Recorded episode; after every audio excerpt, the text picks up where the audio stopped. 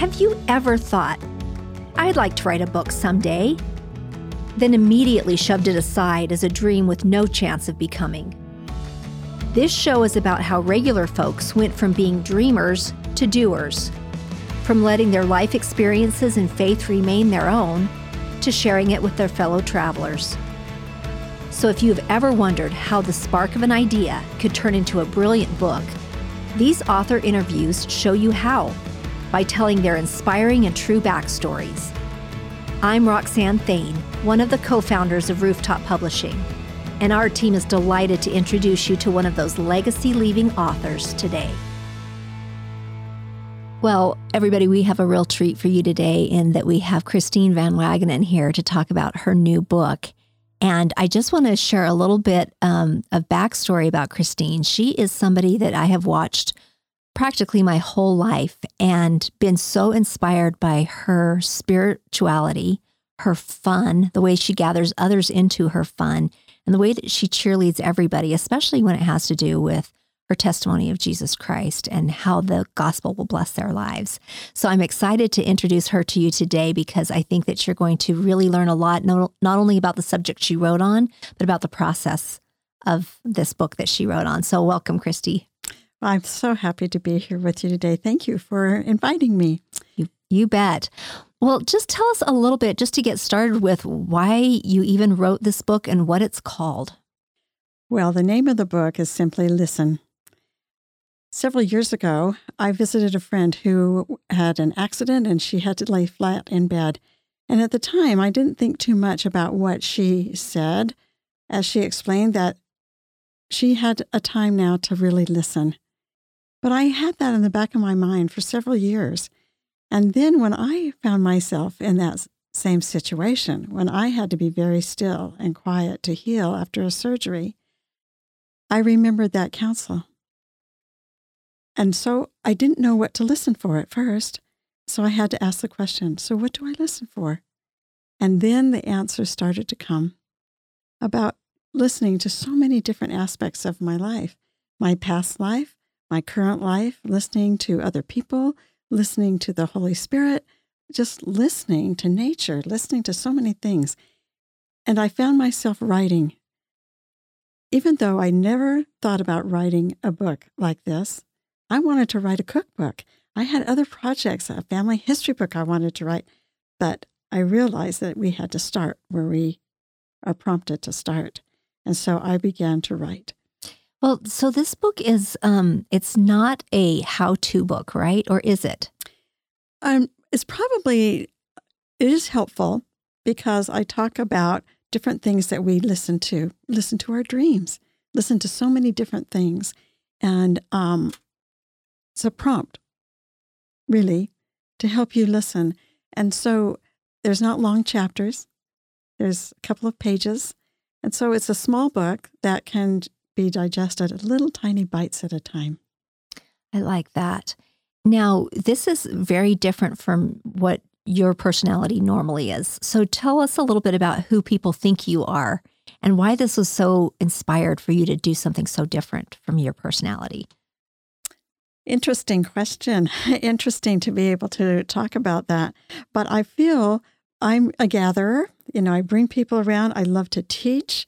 Um, I am a great presenter. Uh, I do well on stage, so to speak. And I really haven't written a lot. I've done a couple of cookbooks and, you know, those types of things, kind of whimsical in my lifestyle. Um, and so this is different for me. But that just goes to show you that the Lord can help you to share what it is you want to share, what's in your heart, what you have learned. And that's why we write, really, is so that we can leave a legacy to our family or to our friends. I'm very excited to be able to share this with some of my friends because it is so different than what I normally do. And it didn't take long it, because it all came. And we, when you know the right people to help you along the path, uh, things turn out quite beautifully. Uh, let's go into that just a little bit deeper. So, tell us about the process. I mean, did you think, oh, I'm going to have a surgery, I'm going to have this time, I need to think about a book, or did it come after when you were flat on your back? And then how long did it take till you had the book in hand?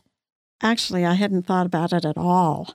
And then all of a sudden I was down, and that counsel came back to me, as I mentioned earlier. And then it all just started to come, and it came very fast. I was so surprised. And I started writing just on this little pad. I have this darling pink wingback chair that I've had for years. And I just sat in that chair with my little notebook and I just started writing. And it didn't take long. And I kept the same order that it came the first time. And um, and then I probably took maybe a month or two to refine it a bit. And then, of course, you take it to an editor, someone who knows how to make it flow well and to be interesting and to keep that um, quality.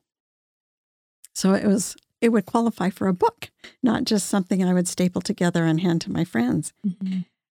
So then I set it aside with the intent to let it just simmer for about three months. I don't know exactly why I said three months, but that's the number that came into my mind. When I went back, I didn't change anything mm. which was surprising to me. Yeah. I thought, oh, I'm going to have to now dissect this and start over and some of those things, but I didn't. Mm.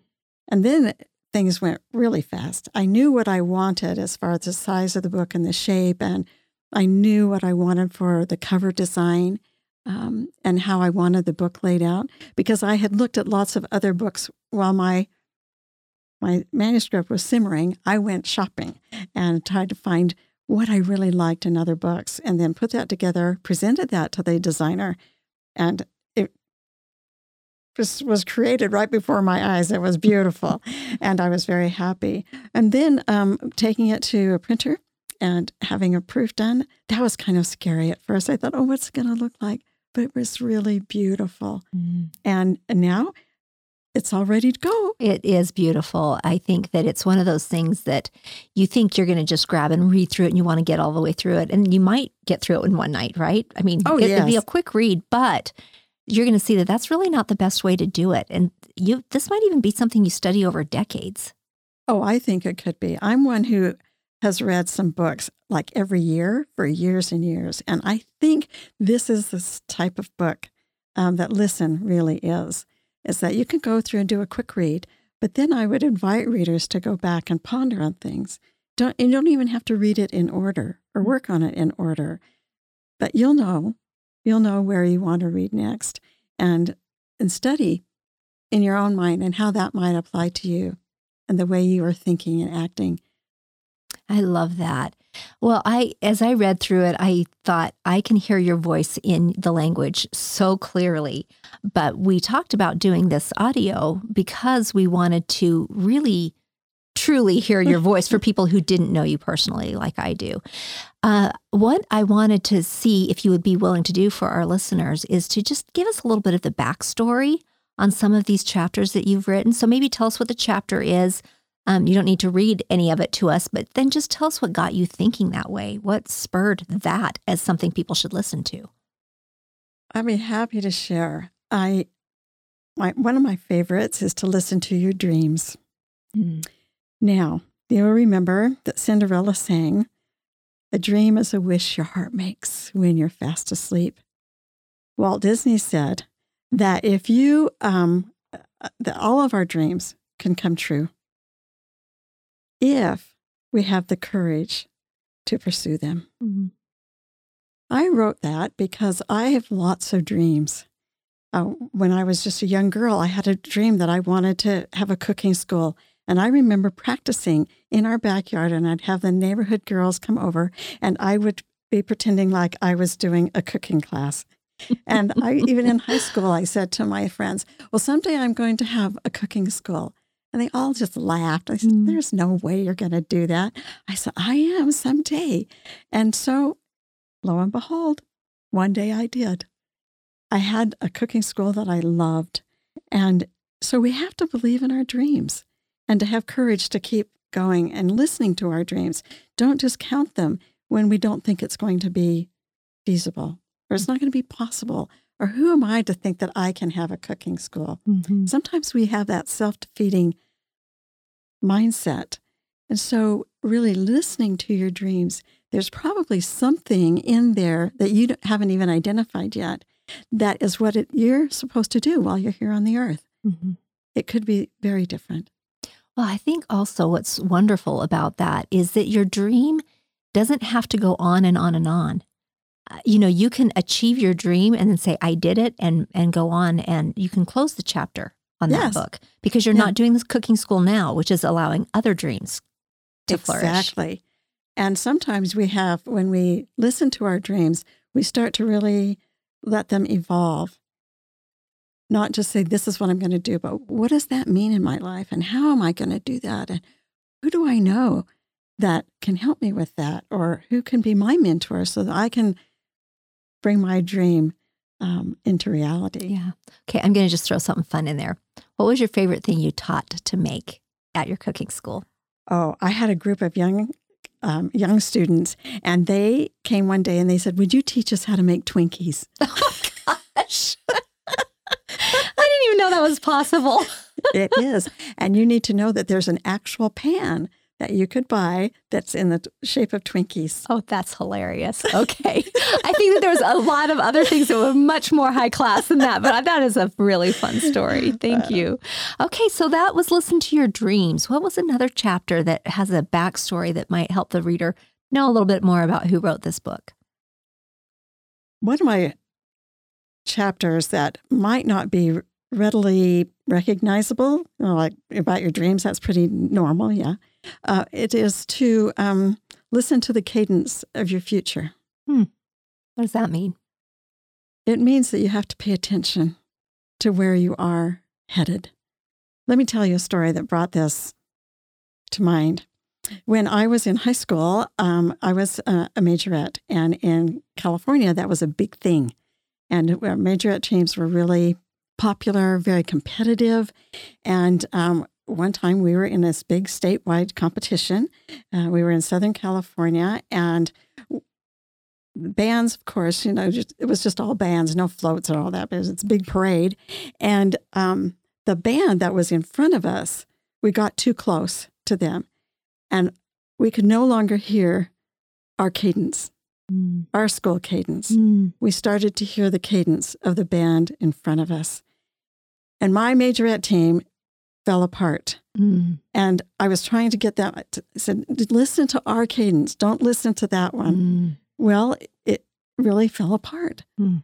And it took quite a while for us to kind of get everybody rounded back up and listening to the cadence of what we were striving to do. It was a, a lesson that I have learned. I learned quickly, actually, to focus on my cadence. What is what is what am I supposed to be doing? And that goes through our whole life because our life situations change. And we have to be willing to listen to that new cadence rather than being confused by someone else's or what we've done in the past. Mm-hmm. Uh, that's a really interesting thing. I, I was going to pick on social media and say social media is a big cadence disruptor for us. But I think also what you just said is that as we age, our cadence changes. And that's important to be paying attention to as well, that we're not always going to be marching like we were as a teenager. And we can't expect that. We don't even want it. No, really, we don't. And I'm learning that I'm aging quite gracefully because I've tried to really listen to the cadence of my future. Ooh, let's put that on a billboard somewhere. that would be so great to think about every day as we drove past. I love that. What is another story that you have a little backstory to that'll just help us feel like, oh, I know Christine's heart. I I can't wait to tell this story as I give this book as a gift. I think the other chapter that I would probably that was probably the most inspired and the most well, let me just say, I wept through the whole writing of it. Mm. And that is to listen to your mother. Mm. Some of us, our mothers have been gone for a long time. Some, our mothers are still here. Sometimes we don't agree with our mother and think that she just doesn't understand or she doesn't get me or she's old fashioned. We hear that. You know, she's just not up with the times. But there is no one who knows you better than your mother. And there's no one who loves you more than your mother or who has dreams and hopes for you. Even if you've had your times that didn't go so smoothly, it's important to listen to what she has to say. If she's not lo- no longer here, you can still hear her voice, can you not?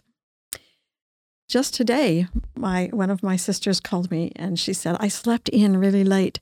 And all of a sudden I heard our dad's voice singing, Oh, let the sun shine in and face it with the grin.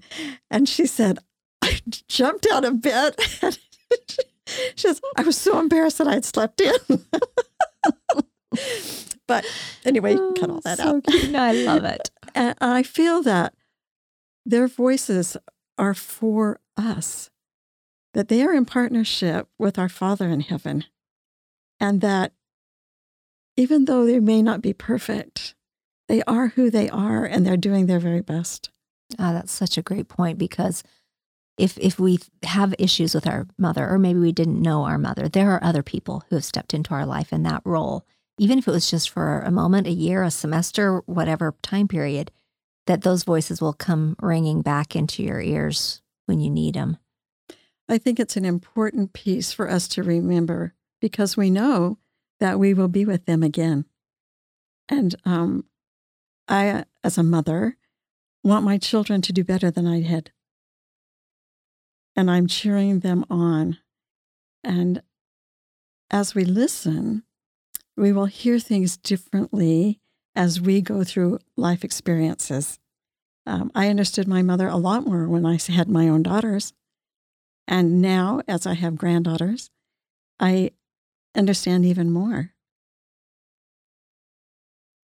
The legacy that I would like to leave as a mother is that my children know that they are loved and that they can count on me, that my counsel that I give to them is not just off the top of my head, that I have thought about it, that I've asked for divine direction, that I am there.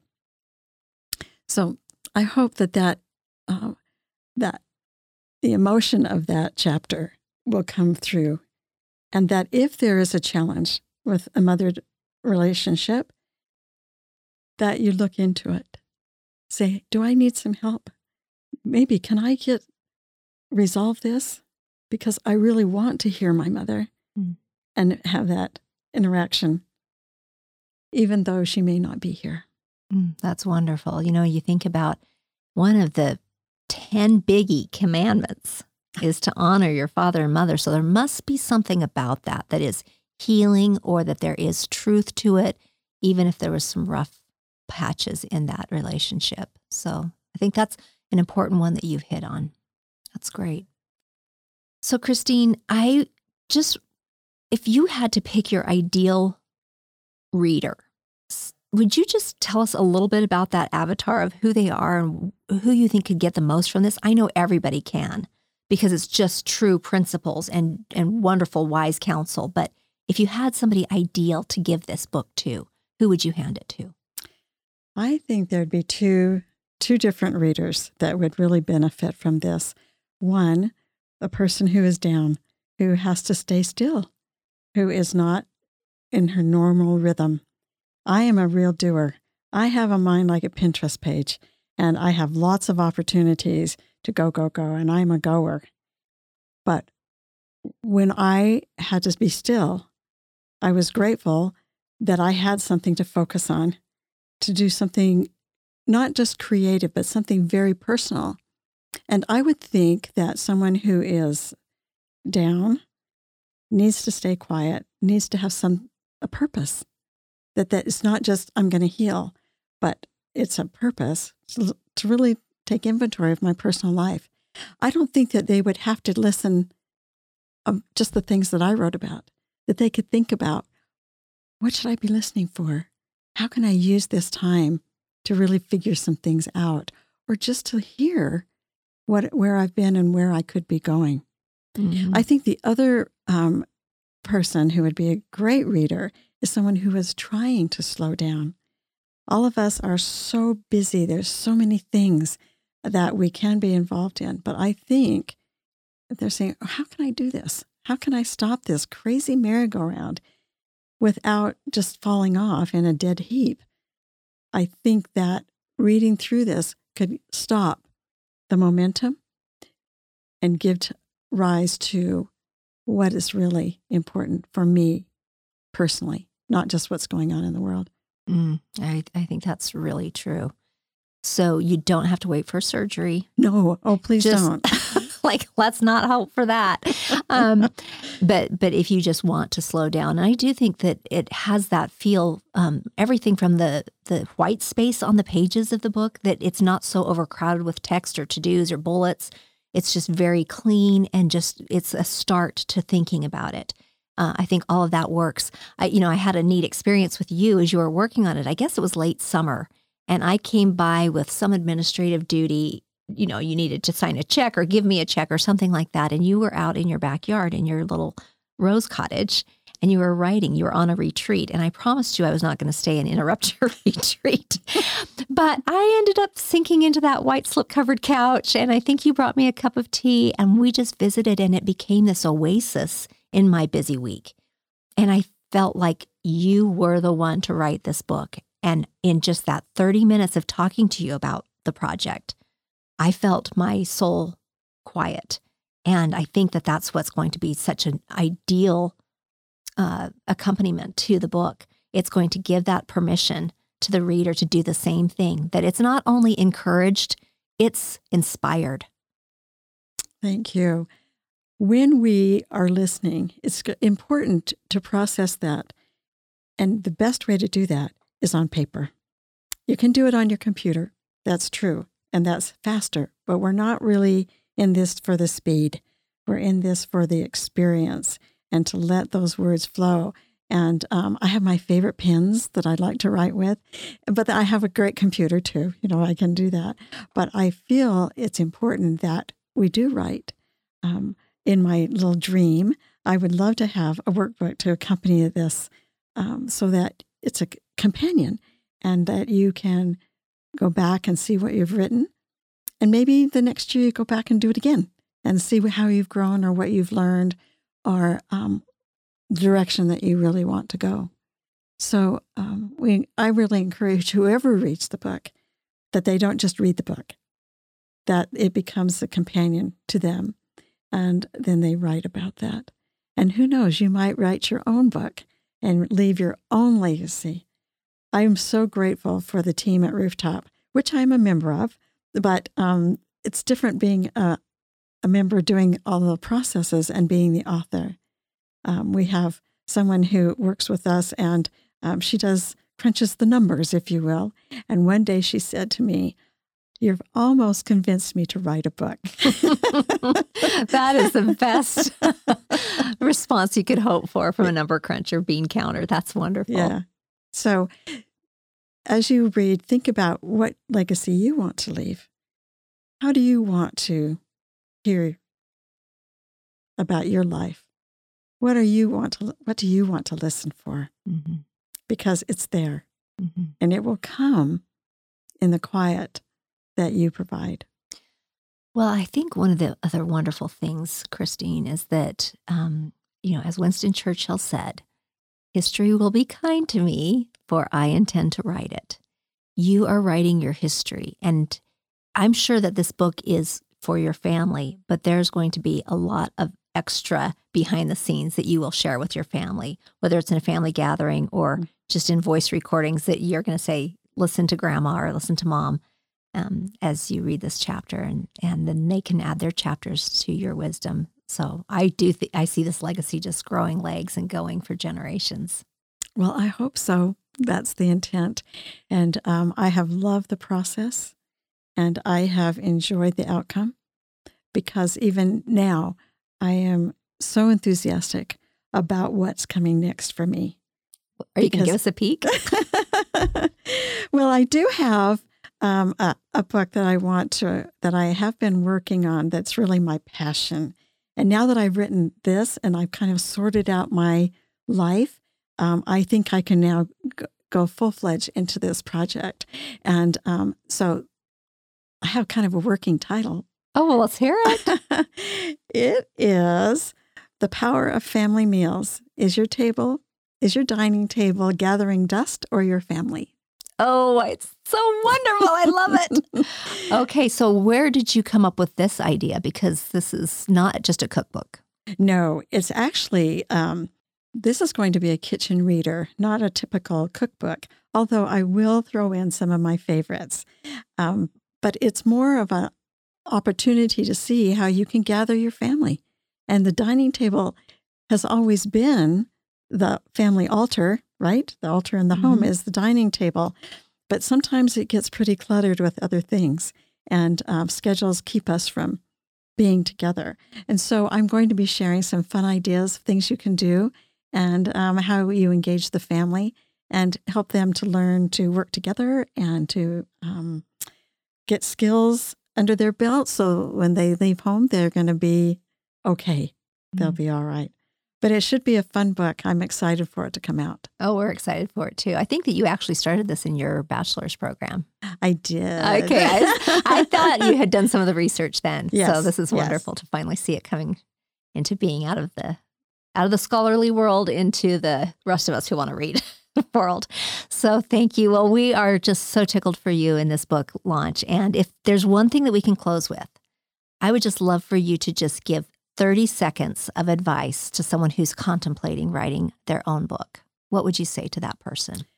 I would say go into the project with a joyful, humble, enthusiastic heart. Don't back away from it. Just keep writing, and it will all start to come together for you. Don't work too hard at it, don't fuss about it. Just start writing and trust Trust what, what is in your heart, what you've experienced. Um, trust those around you to read it and give you some counsel. Don't back away from it.